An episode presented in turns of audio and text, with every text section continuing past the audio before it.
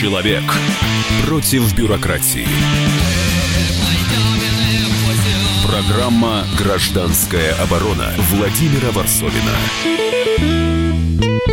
Ну, сначала расскажу небольшую историю. Я недавно вернулся из Самарской области, из Борского района, как городок, точнее, село Борск. А, там мне позвали на помощь селяне, э, еще там, как говорят в интернете, пейзане, а, они попросили о помощи в очень странном деле. Я приехал, все прекрасно. Знаете, вот сейчас, если даже заехать в самую глубинку России, посмотреть на поля засеянные, это же такая картинка, как будто с Европы. Сейчас все хорошо, ухожено, а, нет почти пустующих земель, но, по крайней мере, вот там, кстати, чернозем, может быть, поэтому там было все красиво. Я посмотрел на это торжество импортозамещения, которое колосилось вокруг, и подумал, а что здесь может быть страшного? А э, бывший директор э, местного колхоза, он в свое время, миллионер, кстати говоря, в свое время был э, депутатом последнего созыва э, Совета РСФСР, он мне сказал, вот эта красота и убивает деревню потому что сюда пришли агрохолдинги, пришли э, большой бизнес, который скупает землю, и это конец деревни.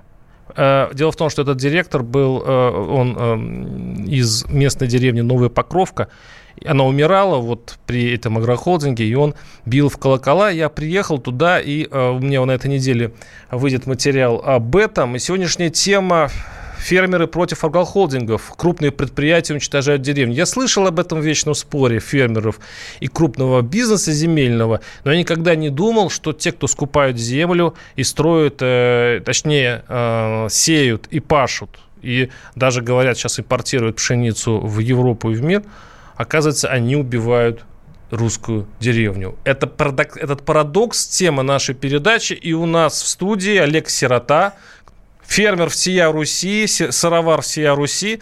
А, хотя это, это многих раздражает. Ну, всем уж как мил не будешь, я же не чаровой, чтобы всем нравится. Здравствуйте, дорогие друзья. Да, и э, сегодня у нас будет много других э, мнений, не только фермеры выскажутся, выскажутся и э, представители агрохолдингов. Я напоминаю, наши студийные телефоны 8 800 200 ровно 9702. Новая Покровка рядом с, э, с очень богатым агрохолдингом стоит, там такой клуб, который открывается два раза в год. Я, я первый раз в жизни видел э, заведующего, точнее, работника, который получает 5000 рублей в день, 0,1 ставки, для того, чтобы прийти, открыть этот клуб раз в год и закрыть. Он не нужен, потому что там почти не осталось людей. И вот, вот этот э, колося... то есть вот этот прекрасный вид возрождаемой деревни, что показывают на первых каналах нашего телевизора, они не показывают, что деревни рядом умирают. Вот это э, меня сильно поразило. А вас, Олег, это поражает?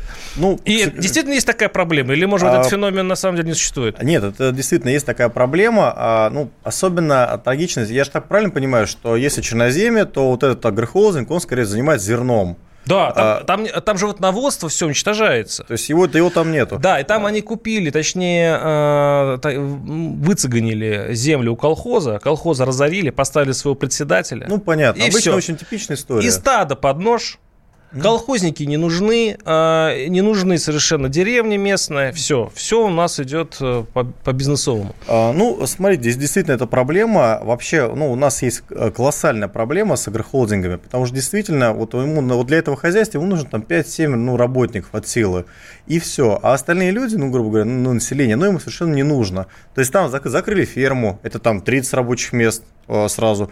А если там была молочная переработка, мол, завод, сыроварня по-современному, то на этом заводе еще человек 30-40 работало. Вот, собственно говоря, все рабочие места. А значит, если люди работают, значит, нужен магазин, а если есть магазин, значит, нужна и школа, вот уже все. И а, у нас действительно сейчас, вот, э, мы постоянно, вот я, были, были там с Минсельхоза на нам Минсельхоз, там, у них есть программа, их же требуют, ну, Родина, там, ну, давайте э, село восстанавливать. И Минсельхоз, давайте мы сейчас придумаем однопроцентную ипотеку. Мы долго ругаемся по а, почему все закрывают сельские школы? А, ну, а, потому что люди разъезжаются реально. Людям негде работать, банально. И агрохолдинги, они не создают абсолютно рабочие места. Вот у меня, смотрите, вот у нас сейчас на сыроварне, вот а, вместе с, мы, мы создали 60 рабочих мест. 60. У нас а, всего лишь два тракториста, И 58 человек – это все остальные, кто работает. 15 а человек варят сыры, а остальные двое, трое доят коров, а электрик работает, 15 продавцов в магазинах по разным точкам. Это вот у нас только, да? А сколько вот нового фермеру, как в пересчете, он создает гораздо большее количество рабочих мест. Малый бизнес тот самый. А интересно, что э, в прошлом году фермеры, и, не только фермеры, кстати говоря, а вот есть такие сельхозпредприятия средней руки, ну, как же назвать, колхозами, они еще сохранились, кстати говоря, их просто называют не, не колхозы, а просто такой вот кооператив сельский. Их, кстати, еще много сохранилось, и э, обратились к Владимиру Путину. Такой был крик отчаяния в прошлом году э, во время президентских выборов, э, где они э, заметили, что где-то 90%, а то, то 95% всей государственной помощи, а это бешеные деньги, уходит как раз агрохолдингам. Да, известно обращение, там 22 семьи получают 90% а, субсидий. То есть, ну, ну у кого-то из, из, из владельцев агрохолдинга оформлена жену, на брат, ну, лучших российских традициях.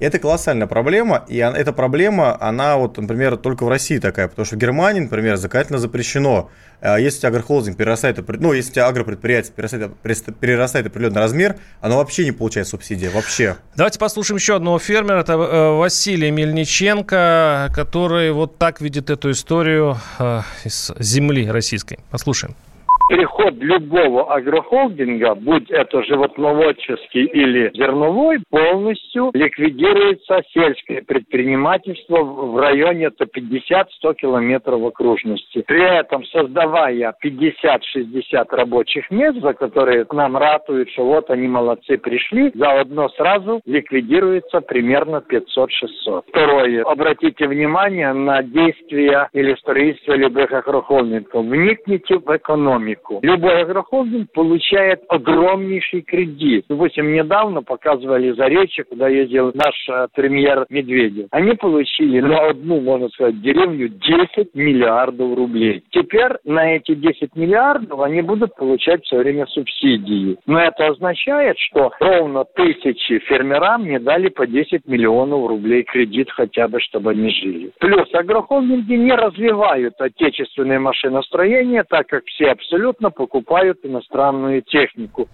Это был Василий Мельниченко, фермер, предприниматель. Напоминаю, что наши студийные телефоны 8 800 200 ровно 9702. А, звоните, сейчас, конечно, интересует больше а, те, кто живет на селе, работает на селе. А, ну, мне что в этой истории удивляет, ведь правительство сделало ставку на, на большие предприятия, на большой бизнес, который сейчас занимается сельским хозяйством. И наше правительство правительство вот э, говорит о том, что все хорошо. У а нас растут урожаи. У нас э, идет импортозамещение. Но знаете, кстати, это так. Статистика это подтверждает. Правильно? А, но здесь, знаете, какая история есть? Действительно, а, у нас есть успехи, то есть, ну, определенные, да, и маленькие хозяйства растут где-то, где-то растут, ну, больше крупные агрохолдинги, но проблема с агрохолдингом колоссальная вообще не в этом даже, а она вот в чем. Потому что кол, э, агрохолдинг – это такой колос на глиняных ногах. У него огромное количество кредитной нагрузки обычно, а, а он оформлен, а владельцы его, это какая-нибудь кипрская ну, компания, у нас 99% агрохолдингов, они зарегистрированы за границей и не в России, то есть это тоже общеизвестный факт. И они рано или поздно банкротятся. И агрохолдингу, чтобы выживать и развиваться, нужно постоянно открывать новое, новое хозяйство, получать субсидии, расплачиваться старым, открывать новое, как бы лучше два. Это как, это как пирамида. И они периодически банкротятся. Просто раньше у нас были банкротства, например, в Татарстане они собрали а, в один агрохолдинг, реально, 30 а, молочных районов, советских еще районных молзаводов. И когда они обанкротились, у нас, помните, мы с вами здесь, здесь же да, обсуждали, помню. у нас разразился молочный кризис, во всей стране цены упали, во всем сначала в Поволжье упали, а потом у нас на молоко. И вот из агрохолдинга, знаете, что будет? Это будет у нас, а, мы их будем реально еще через 2-3 года, мы будем героически спасать те агрохолдинги, которые дали огромные суммы из бюджета. И они будут стратегическим предприятием, туда идет, уйдет еще уйма денег. Ну, знаете, конечно. сейчас не идет речь даже не о том, не о вечном споре фермера с агрохолдингами. Ну, да, ну я просто живой. А, а мне вот что, что, что удивляет, что деревни наши, которые, в общем-то, привыкли, наверное, к колхозам, к общинному укладу, к тому, что вот э, мужики кол, э, деревенские, они работают вместе, у них общее хозяйство, не делили землю на паи никогда И вот это уже, не знаю, столетняя, там, многостолетняя история, она как-то умирает вместе с деревней. То есть агрохолдинги ломают все эти традиции. 8 800 200 ровно 9702. Андрей из Красноярска. Андрей, слушаю вас. Здравствуйте. Алло, добрый вечер. У меня вопрос как у конечного потребителя. Да. То есть чем мне, конечному потребителю, хорошо импортозамещение и вот этот протекционизм хотя бы в области сыроварения? Могу привести пример, я сейчас быстренько скажу. Давайте. У нас в Красноярске тоже открылась ферма, тоже делают сыр, тоже там тоже все, все, все, все. Ребята, ну сыр по 3000 за килограмм. Ну, сейчас Свой сорная тема наша любимая. Так. Так. Вот у меня и вопрос. коллега, вопрос? импортозамещение? Да, принято. Хорошо. А, Ну, смотрите, а, чем а, меньше предприятие, ну, вот очень часто вот это предприятие, о котором вы говорите, где дорогие сыры, оно работает, скорее всего, в экологическом биосегменте. То есть это такой, это во всем мире дорогая продукция. Вот. И чем меньше предприятий, тем действительно дороже цена. Но а, здесь парадокс в том, что вот это маленькое предприятие, оно обычно создает огромное количество рабочих мест. А, ну, так вот такая вот действительно такая ситуация есть. И а, вот у нас, например, целые ну, сыры, они, мы потихонечку растем, мы на- начинаем варить больше и больше сыра. И у нас, например, цена не растет. У нас как сыр стоил там 1000-1200 рублей там три года назад. Он так и сейчас стоит. Просто мы, ну, мы снижаем, а, ну, мы не повышаем цену, потому что у нас растет производство. Вот. Если человек стартапится, он маленький, там цена будет дорогая. Есть агрохолдинг, который по 3000 продают, там, а, говядину там по 3000 рублей. Реально такая есть из агрохолдинга. То есть 8 800 200 ровно 9702. И напоминаю, что у нас сегодня не разговор о. Ну да, Оставайтесь с нами. развитии села. «Гражданская оборона» Владимира Варсовина.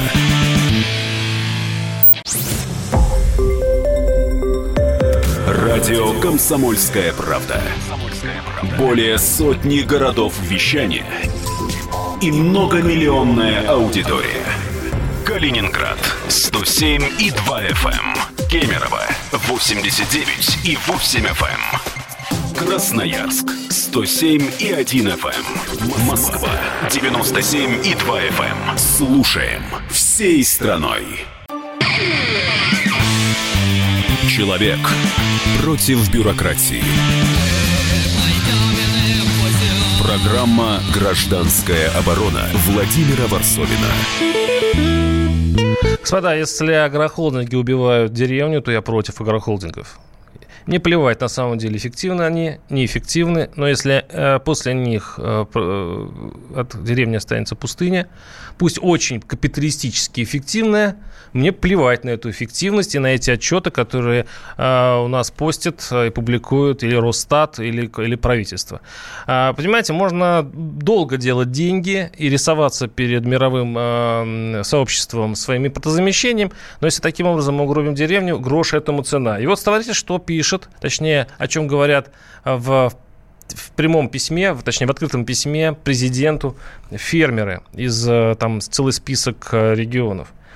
Погоне за экономией бюджетных средств э, порушена вся инфраструктура деревни. Забыты старики, возрастные колхозники, люди пенсионного возраста, многих оставили без работы. А теперь жители сел могут получить реальную помощь только от нас, от фермеров. Я тут замечу, что подписали не только фермеры, но это еще сельхозкооперативы, то есть это все-таки мелкие или средние производители. А это ремонт э, медпунктов, расчистка дорог, подвоз угля, дров, сена, покупка зерна на месте, возможность трудоспособному населению хорошо заработать летом.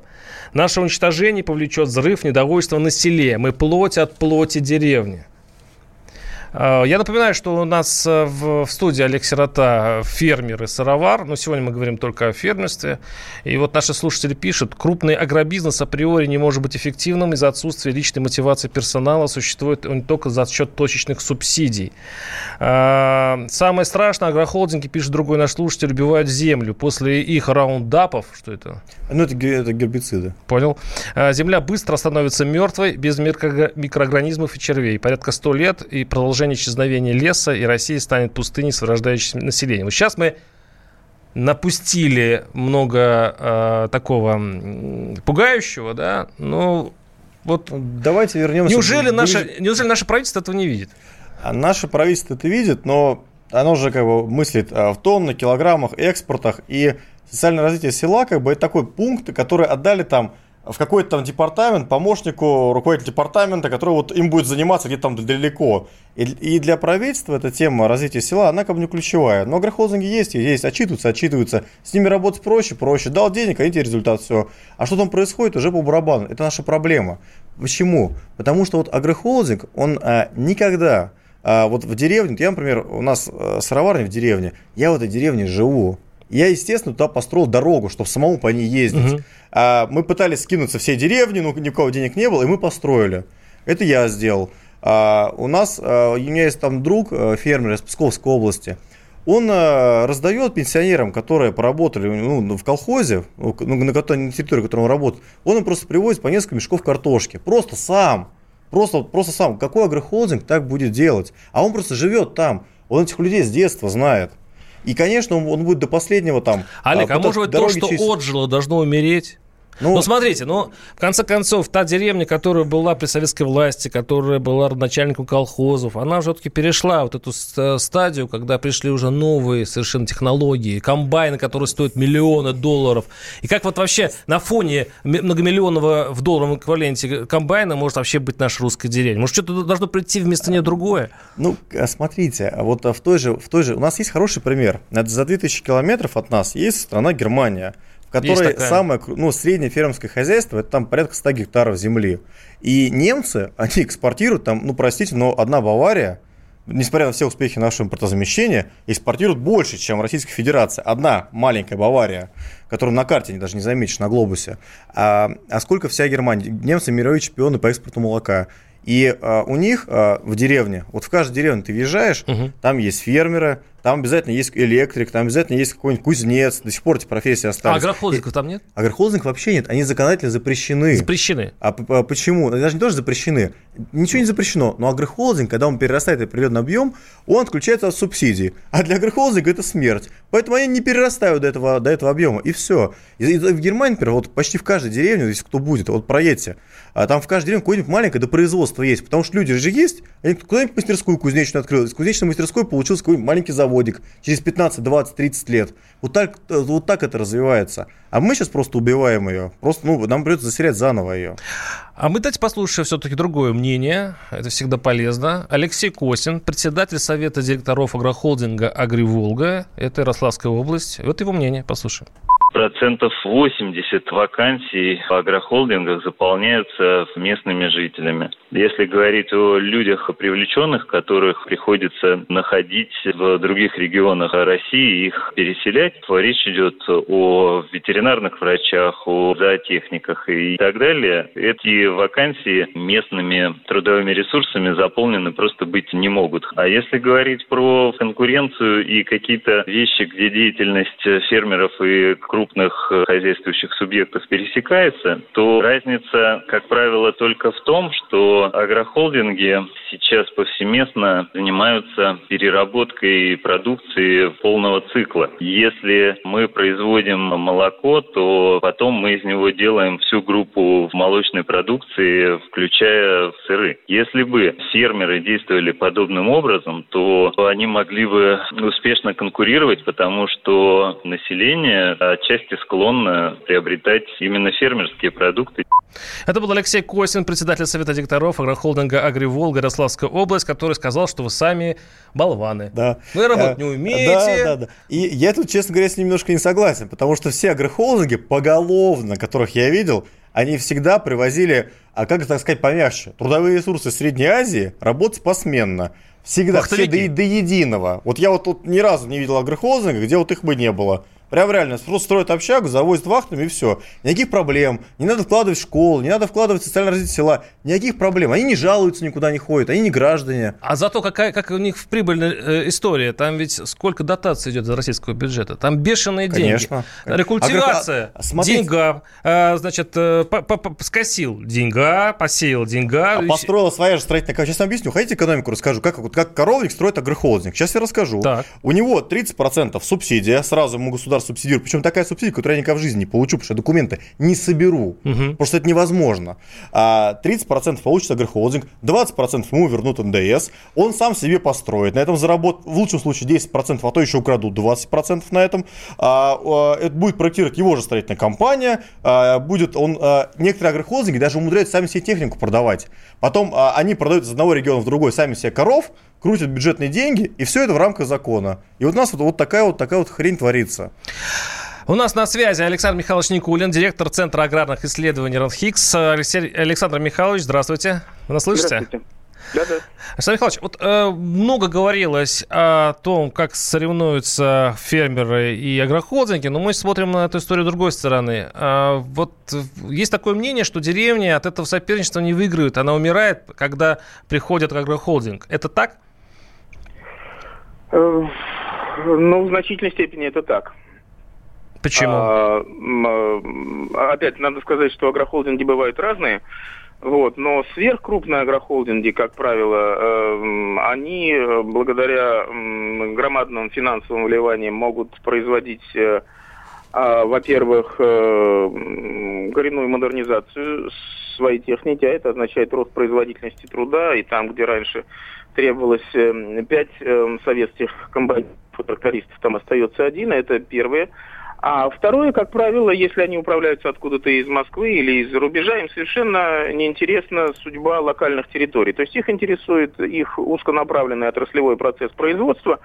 Вот. А что касается местной муниципальной жизни, местной жизни сельских сообществ, они, э, ну, они говорят, это не наша компетенция, этим должны заниматься местные сельские муниципалитеты, а они нищие. И в этом отношении все-таки, как правило, фермеры или местные локальные предприятия, они так или иначе более социально ответственны во взаимодействии со своими территориями. Александр Михайлович, чем... а, а не получается, что это психология, э, скажем так, завоевателя с аборигенами? То есть он, в принципе, они ему не нужны, ему нужна только земля. То есть это такая достаточно без, ну, не, не, не то, что не безнравственность, а какая-то вот, э, им, как, как бы это назвать, безнравственность.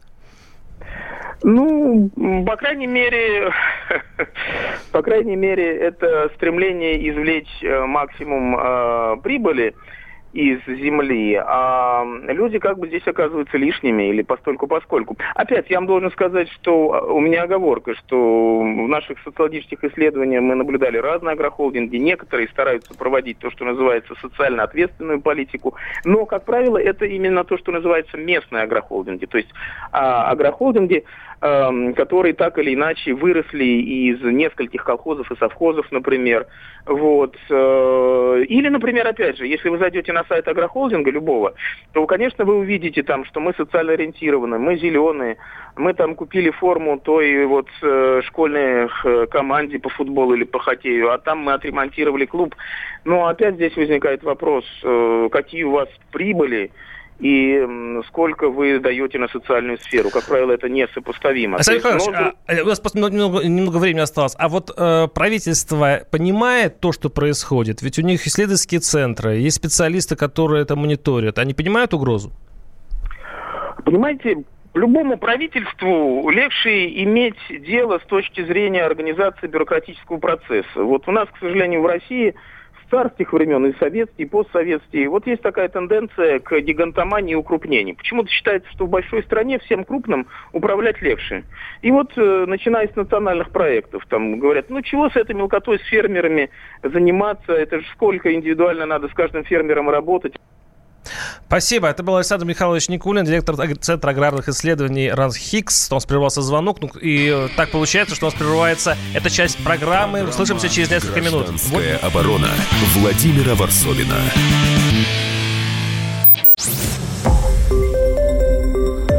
Радио «Комсомольская правда».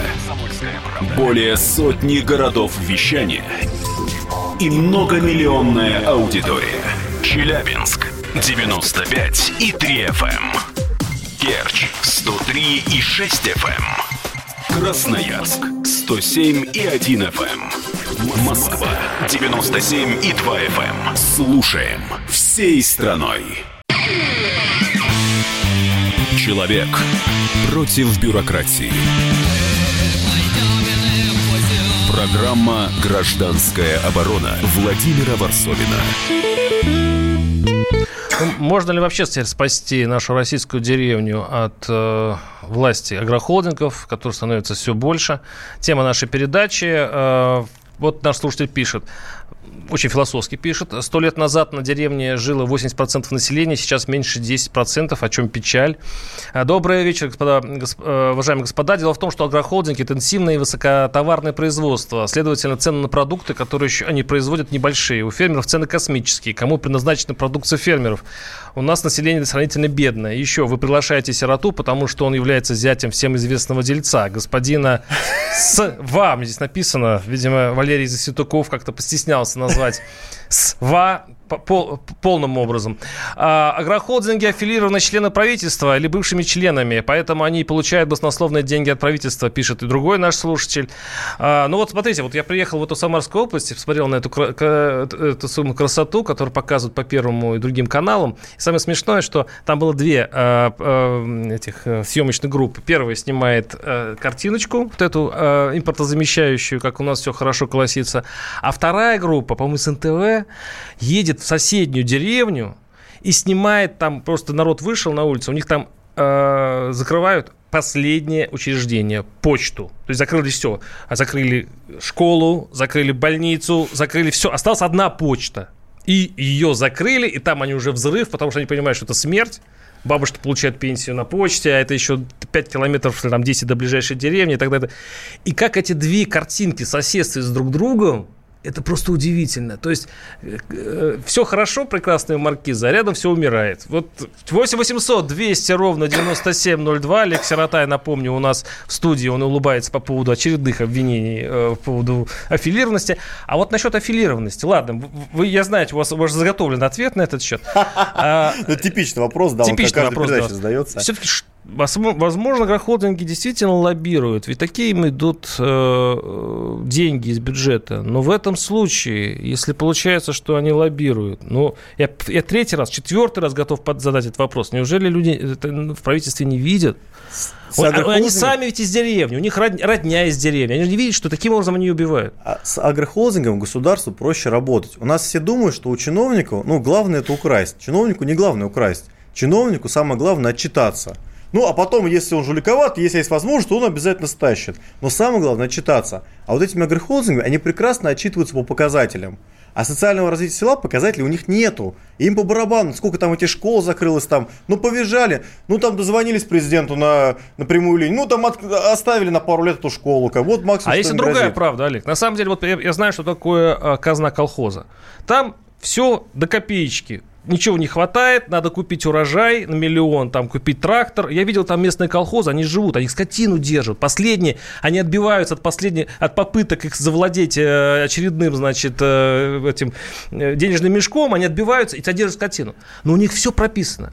А они все деньги отдадут или людям на зарплату, или на скотину потратят, или на урожай. Ну, это судьба любого агро- агропредприятия вот. в мире. А То вот эти так, ребята, а эти ребята, скорее всего, отправят эти деньги на, на, на офшор. А, конечно, смотри, в чем проблема. Деньги из села уйдут, мало того, что они угробят да. деревню, они уйдут еще на офшор, это мы ничего не, не увидим, а, как государство. Тут, тут даже, знаете, тут действительно проблема есть, что а, вот эти владельцы вот этих холдингов, они никогда не живут в деревне, они даже в России часто не живут, они реально живут там, в Англии, в Лондоне, еще где-то. Это прям вот а, в лучшем случае он живет в, в областном центре.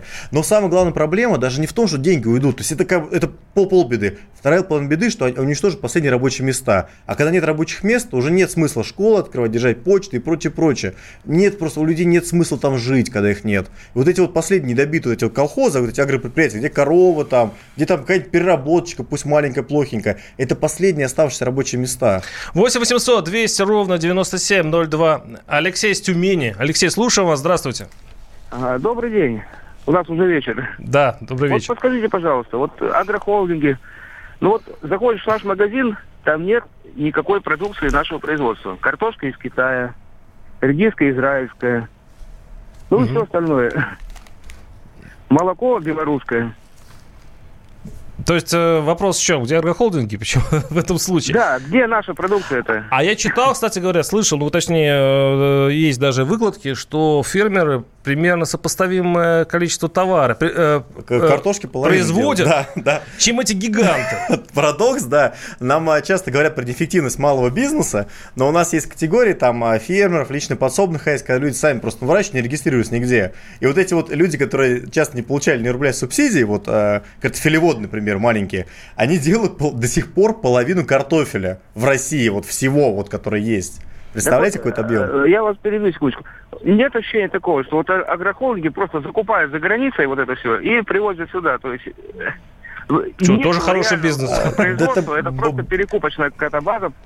Спасибо. А, раньше такое было, конечно. У нас есть агрохолдинги, которые прям промышляли этим делом, привозили там быков там из э, Австралии, продавали здесь, как, ну, получали субсидии, продавали. Сейчас таких, такого уже как в основном нету. 8 800 200 ровно 9702. Алексей из Москвы. Алексей, слушаем вас. Здравствуйте. Алексей Москва, добрый день. А, у меня коллегу такой вопрос. Олег, э, объясните все-таки, пожалуйста, ценообразование здесь, например, на вашу продукцию и за границей. Спасибо. Хотя не совсем, не совсем по теме, но ответьте на Да, я, я объясню. А, просто смотрите, а, у меня а, молоко стоит, у нас самая главная затратная часть молоко. У меня на молоко уходит на литр килограмм сыра 360 рублей на молоко. А у немецкого фермера рублей 200 уходит на молоко, потому что он все, ну, все остальное добирает субсидиями. Вот и все. 8 800 200 ровно 9702 наши студийные телефоны. Ну что ж, давайте перейдем э, к, к нашему другому кашляющему гостю. Это Алексей Овчинников, который... Добрый вечер вечер. Да, э, который сидит здесь в нетерпении рассказать о своем, о своей теме, тоже касается наших... Это не село, но это маленький городок, который, в общем, был, э, ну, если уж не обречен, то влачил примерно такое же э, состояние, то есть э, так, такой же судьбу, как, допустим, условная малая покровка, льновая покровка из Борского района Самарской области. Но там появился во главе налоговик. Во главе да. города встал налоговик 30 да, тысяч. Главой местного самоуправления стал бывший налоговик Николай Поляков. Человек такой отчаянный, необычный чиновник, э, в то время как мы знаем что обычно коллекционируют чиновники, то ручки за миллион рублей, то Феррари, то коллекция Бентли. Нижегородская да. область. Угу. Этот чиновник, да, он раньше возглавлял э, э, УФНС, налоговую службу по Нижегородской области. Он коллекционирует то, что в народе называют всяким хламом. Там амбарные замки, самовары какие-то, все, что люди несут обычно на помойку. Он их реставрировал, э, и в итоге, когда стал главой местного самоуправления, вот он раззадорил вот это вот Леш, дай я прочитаю просто вот это. В итоге, что он достиг? Это, конечно, фантастика. Ну, представьте да, себе, маленький, обычный, убитый городок, ну, не ну, убитый, но... ну, которых много по Руси, да, это может быть деревенька, это может быть городок, неважно. Э, можно, конечно, было провести какой-нибудь гигантский агрохолдинг, можно было, не знаю, сдать его в аренду автовазу. Я не знаю, что можно придумать для, а, для большого бизнеса, но что он сделал? Он превратил его в туристический центр. На каждого жителя города в год приходится 20 туристов. Первое место по области. И этот показатель постоянно растет. А и, по-моему, там у него по России еще э, хорошая а, статистика. Шестое место по России. Шестое место по России. То есть там на каждого человека, по-моему, есть по одному музею приходится. А, нет, ну, там 42 такое. музея. Вот, э, а, нет, я слышал, да, на, на, на тысячу. На конец тысячу. Советского Союза там был один музей, краеведческий, ну, скучные такие, типичные музеи, там леса какая-нибудь, чучело стояло, там какой-то там предмет старины, платочек. 42 музея теперь, то есть увеличение вот в 42 раза. Причем музеи всякие разные. Началось, естественно, с музея самовара, он ярый коллекционер а, самоваров всяких. Я тоже удивился, кстати. Я думал, что все знаю про них. Вон стоит железка какая-то старая, да и все. Каких, нет, каких только нет. То 600 да. тысяч туристов приходят, приезжают. Уже 630 600, в прошлом 600, году почти... было, да. И причем там оговорка, в прошлом году э, город находится там, в 50 километрах от Нижнего Новгорода, где проходил чемпионат мира. А, я сначала подумал, что это приток пришел за счет э, болельщиков, которые от нечего делать в перерыве между, между матчами, чтобы не смотаться, там рейсовое движение хорошо налажено. Оказывается, нет, там ограничивали даже, потому что ну, автобусы, вот автобусное движение в целях безопасности. Они говорят, если бы их не ограничивали, у нас было бы 800. Слушай, а в чем секрет? Вот смотрите, вот куча народа думает, как бы им выжить, а, а тут раз и на самоварах старых. То есть как в чем в чем секрет? Кстати, история, в том, что он зажег людей. Вот зажег вот этим вот э, своим энтузиазмом. Э, давайте делать, давайте привлечем, вы получите рабочее место. То есть там получается как? Э, вот эти музеи, на них, кстати, очень интересная цифра, я впервые увидел такую. 36% местного бюджета тратится на культуру. 36? 36. Это самый жирный кусок бюджетного Привет, я привет такие... нашему правительству, господа. Я такого нигде не видел. Это город культуры какой-то. Я такого нигде не видел. Там на втором месте идет спорт и так далее, и так далее. Но это первое место. 36, там 36,6, почти 37 процентов. Э, очень э, просто объясняется, одно тянет другое. Э, эти деньги идут на поддержку этих музеев, они все муниципальные, он передает коллекции бесплатно в дар городу. А, потому что, ну, сами себя они не окупают, там билет стоит 80 рублей, э, фотосъемка 30 рублей аж целых там, вот, э, тратится на культуру, э, туда приезжают туристы, потом туристам, когда пошел косяк туристов, э, им рано или поздно ну, хочется покушать, хочется То есть еще где-то еще и заночевать, потому что 42 музея заднее смотреть нереально, вот реально, да, а, хочется, пошел бизнес, не было ни одной гостиницы. То есть была в советские годы одна там райцентровская гостиница, которая никому не нужна, она закрылась, там развалилась. Теперь 7 гостиниц. Э, строится восьмая гостиница на берегу Волги. 4 звезды впервые, кстати. И они уже там замахнулись на то, чтобы включили в Золотое кольцо. Леш, за сколько лет это он смог сделать? Ну, это где-то вот последние э, лет 8. Да. Вот Смотри, посмотри, Володь, да, там вот что, 35% газет... на культуру. 30, И смотрите, какие чудеса. А там как, как они считали, это вообще окупается? Как, Мы ну, как... об этом поговорим чуть позже. У нас сейчас будет небольшой э, сеанс рекламы. 8 800 200 ровно 9702. И звоните, кстати, может, у вас такие же истории чудесного воскрешения городов. Программа «Гражданская оборона» Владимира Варсовина.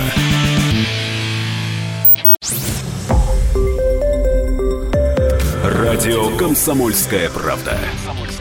Более сотни городов вещания и многомиллионная аудитория.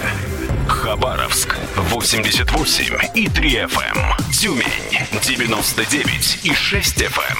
Эм. Кемерово 89 и 8 FM. Эм. Москва 97 и 2 FM. Слушаем всей страной.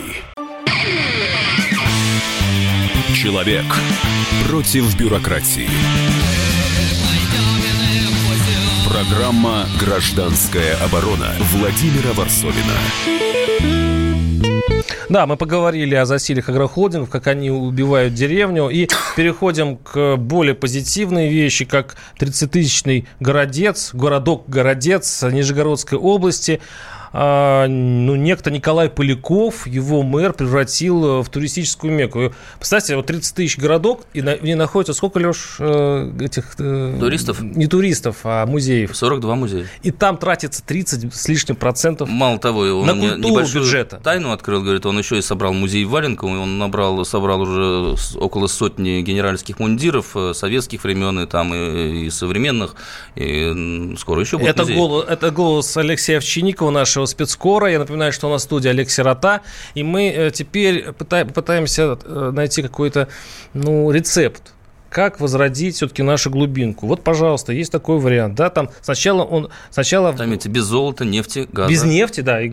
Причем деньги идут на постоянно. На сапогах как, и самоварах. Наш главный ресурс – люди. Вот там на людях все заработали. Кстати, Леш, сколько зарабатывают? Там кто-нибудь считал вообще? Ну вот смотрите, вот 630 э, тысяч туристов было в прошлом году. В среднем они оставили по 1000 рублей. 630 миллионов. Но основная масса, естественно, они потратили не в музеях, э, они потратили э, частным предпринимателям, которые продают там городецкие пряники, и там жбанниковская игрушка, э, гостиницы, рестораны, они оставляют там.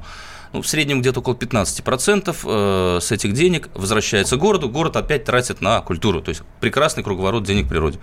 8 800 200 ровно 9702 наш студийный телефон. Давайте просто вспомним, сколько у нас на культуру тратится э, федеральный бюджет. Ну, сколько федеральный нас... я бы не стал сравнивать, потому что федеральный бюджет все-таки это не, национальная ищу... оборона. Нет, нет, я а ищу у просто... нет самого национальной Я понимаю, обороны, надо, но я ищу ответ на вопрос, почему мы так живем. Понимаете, надо вкладывать в то, что окупается. Например, вот в правительстве, если нормальная там администрация области, они считают, или там мэр, там, или еще кто-то, они, они считают, вот что окупается. Например, вот у нас в правительстве а, Московской области, там посчитали, вот когда моя сыроварня заработала, еще какие-то, они посчитали, что переработка молока, ну, э, пищевая переработка приносит, ну, на рубль вложенный 7 рублей обратно за 5 лет, ну, из, из бюджета, и стали в это вкладывать. Где тут пошла туристическая тема? Кстати, такой пример он не один. Есть как минимум еще два города. Мышкин, ну это пример же все знают. Коломна, который тоже зарабатывает на туризме. Просто нужно, нужно смотреть, что прет. Но в центре как бы, стоят и, люди, и как там, правило, и там заниматься. которые не, не, не выращивать, э, не выращивать локомотив. ананасы там в Мурманске. Наш слушатель пишет, ваш позитив, это я сейчас выдаю за позитив эту новость, э, это как средняя температура по больнице. А смотрите,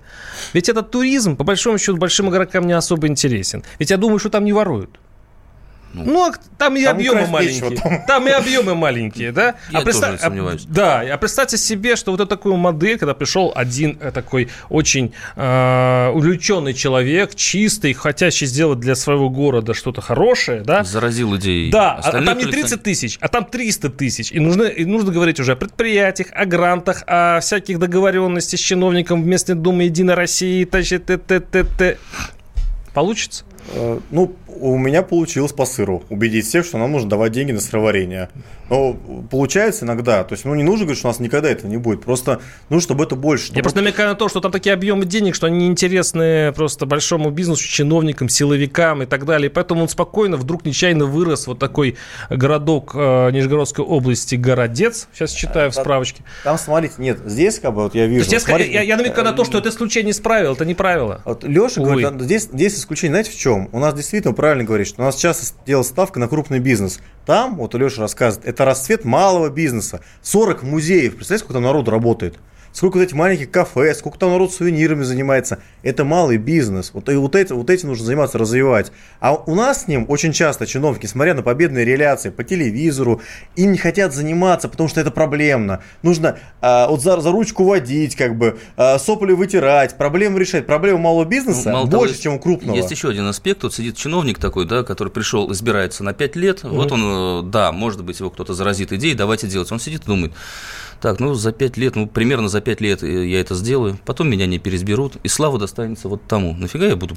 Если слава... Вот а просто- рутина. Я пришел в 9, э, там, в 10 утра на работу, в 6 ушел. Зачем мне, вот у меня есть список должностных обязанностей, зачем мне... Я А, пошел. а- Всё. а как один из мэров... Это мне- лень и нежелание заниматься. Как один Это долгосрочное- отсутствие долгосрочного планирования. Да. Никто не знает, что будет Как мне сказал один из мэров, э, вообще-то говоря, для прокурора и следаков, да, лучше вообще ничего не делать. Когда ты ничего не, дел, не делаешь, то ты э, спишь спокойно. Если ты только начинаешь что-то делать, то значит, так тебя за, за тобой легко могут прийти. Вот еще проблема, Ну, кстати, что-то я там не слышал жалоб от предпринимателей. 8 800 Нет, вот 200 такого рода ровно. не слышал. 8 800 200 ровно 9702. Любовь Георгиевна из Ставропольского края. Слушаем вас. Здравствуйте. Ставропольский край, да. Надо возродить. Я вот слушаю все эти передачи, газеты читаю. Такое впечатление, что страну вернули в 19 век. Создали пла- класс помещиков, это агрохолдинги, и капиталистов, это олигархи. Надо возродить госплан, колхозы и совхозы. У нас были колхозы, миллионеры. Люди жили хорошо, все имели. И пищу, и все. А сейчас ужас, что творится. Умирает каждый год по 10 тысяч деревень. Да, это так. Да, спаси- спасибо, но я помню, что у нас э, и мясо по карточкам давали в этот момент, и масло по карточкам давали в Саранске. Леш, ты Да, помнишь эти истории? Помню, и за гречкой я стоял с номерком на руке. э, 8 800 200 ровно 9702, звонок из Сарата. Александр, э, слушаем вас, здравствуйте.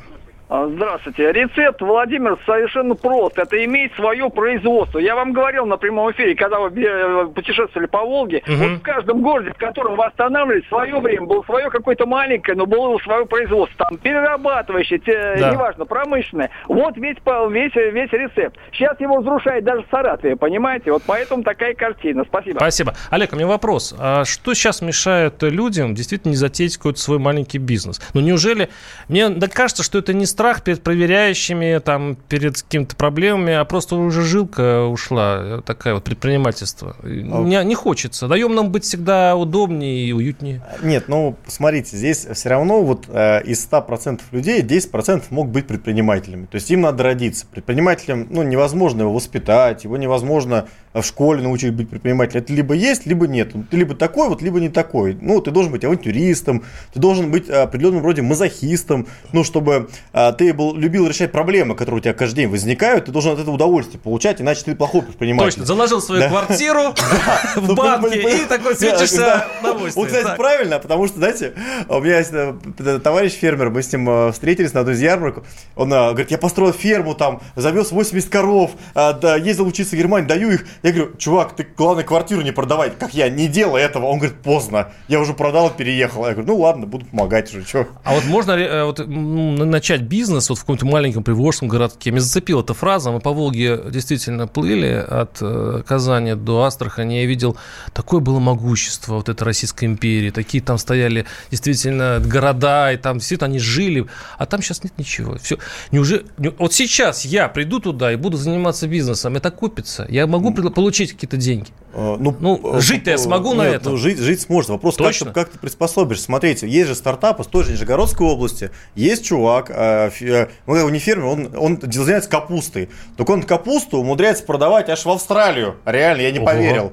Он два контейнера капусты из Нижегородской губернии Это родиться в. Австралию. Я таким родиться. фотографии видел, я фотографии видел австралийского магазина Нижегородской капусты. То есть, ну можно, Молодец. понимаете, надо вот искать и, и работать. 8 800 200 ровно 9702. Владимир из Ижевска. Владимир, слушаем вас. Здравствуйте. Да, здравствуйте. Я недавно разговаривал с человеком из Австралии, приезжал. И мы кушали лук наш российский, и он говорит, какой вкусный лук. У нас, говорит, такого уже нет. Морковь невозможно есть. Понимаете, вот все сравнимо вот в этом смысле. Да, у нас затраты побольше, у нас эффективность, казалось бы, поменьше. Но вот, вот он ел и говорил, какой вкусный настоящий лук у вас. Спасибо. Понимаете? Спасибо. И деревня также. Ну, конечно, можно сделать музеи в городах, можно. А из местных жителей что, чучело наделать, что ли? Им же тоже жить надо. Спасибо. Хорошее Понимаете? сравнение не пришло в Э, голову. Я могу другой пример э, привести. Вот мы с этим Павликовым, коллекционером, который зажег город идеи, городец, э, и понеслось. Я тоже поспорил, тоже ворчал, говорю, ну вот хорошо, у вас Волга, у вас тут красиво, у вас истории есть, у вас Александр Невский умер, потом его там Петр Первый перенес, у вас тут промысел, городецкие пряники. А вот как быть городам, вот на- и много городов таких городков, видел, когда заезжаешь, и понимаешь, что тут как в фильме ужасов, как только стемнеет, надо уезжать. Эти пошарпанные трубы, заборы Да, непонятные, и ничего нет, никакой истории. И он тут же сходу, он говорит, ребят, давайте вот просто, у меня здесь недалеко парень, рассказал такую историю. Парень после развала колхоза, вынуж... в колхоза э, деревня резко опустела, выну... ни истории, ничего нет. Э, Вынужден был заниматься охотой, ну, прокормить семью, там, кабанов богатым людям и так далее. Потом приехали люди, говорят, как бы грибы пособирать, покажи нам грибные места за деньги. Э, Потом приехали еще, говорят, слушай, мы остановиться хотим. Он сделал там в заброшенном каком-то здании, двухъярусной кровати, а мы хотим гриба, э, чтобы тут сварить в банке, упаковать. Э, Да, пожалуйста, ребят, только вы платите за ночевку. И, как мне сказали, на сентябрь уже записываются. Вот сейчас невозможно записаться. У у него хорошо, он на пустом месте. Грибной Спокойно. туризм. Он самозанятый. За ним скоро Там придут. А, и, кстати, ничего это- подобного, у него все хорошо. Если, Ну, если человек хочет, он найдет возможность. Вот, например, у меня есть товарищ фермер а, из ближ- ближнего Подмосковья. У него ферма, там 20 коров. А, он купил себе автолавку. А, кстати, скоро статья про него выйдет в «Комсомольской правде».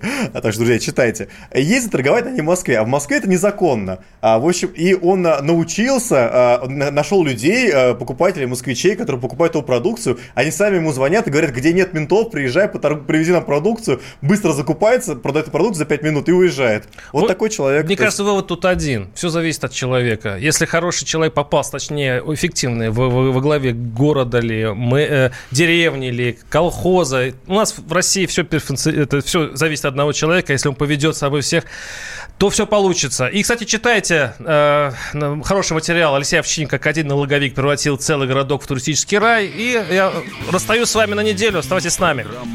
Гражданская оборона Владимира Варсовина.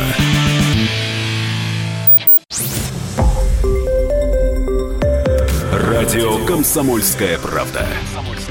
Более сотни городов вещания и многомиллионная аудитория. Ставрополь 105 и 7 FM. Эм. Севастополь 107 и 7 FM. Калининград 107 и 2 FM. Москва 97 и 2 FM. Слушаем всей страной.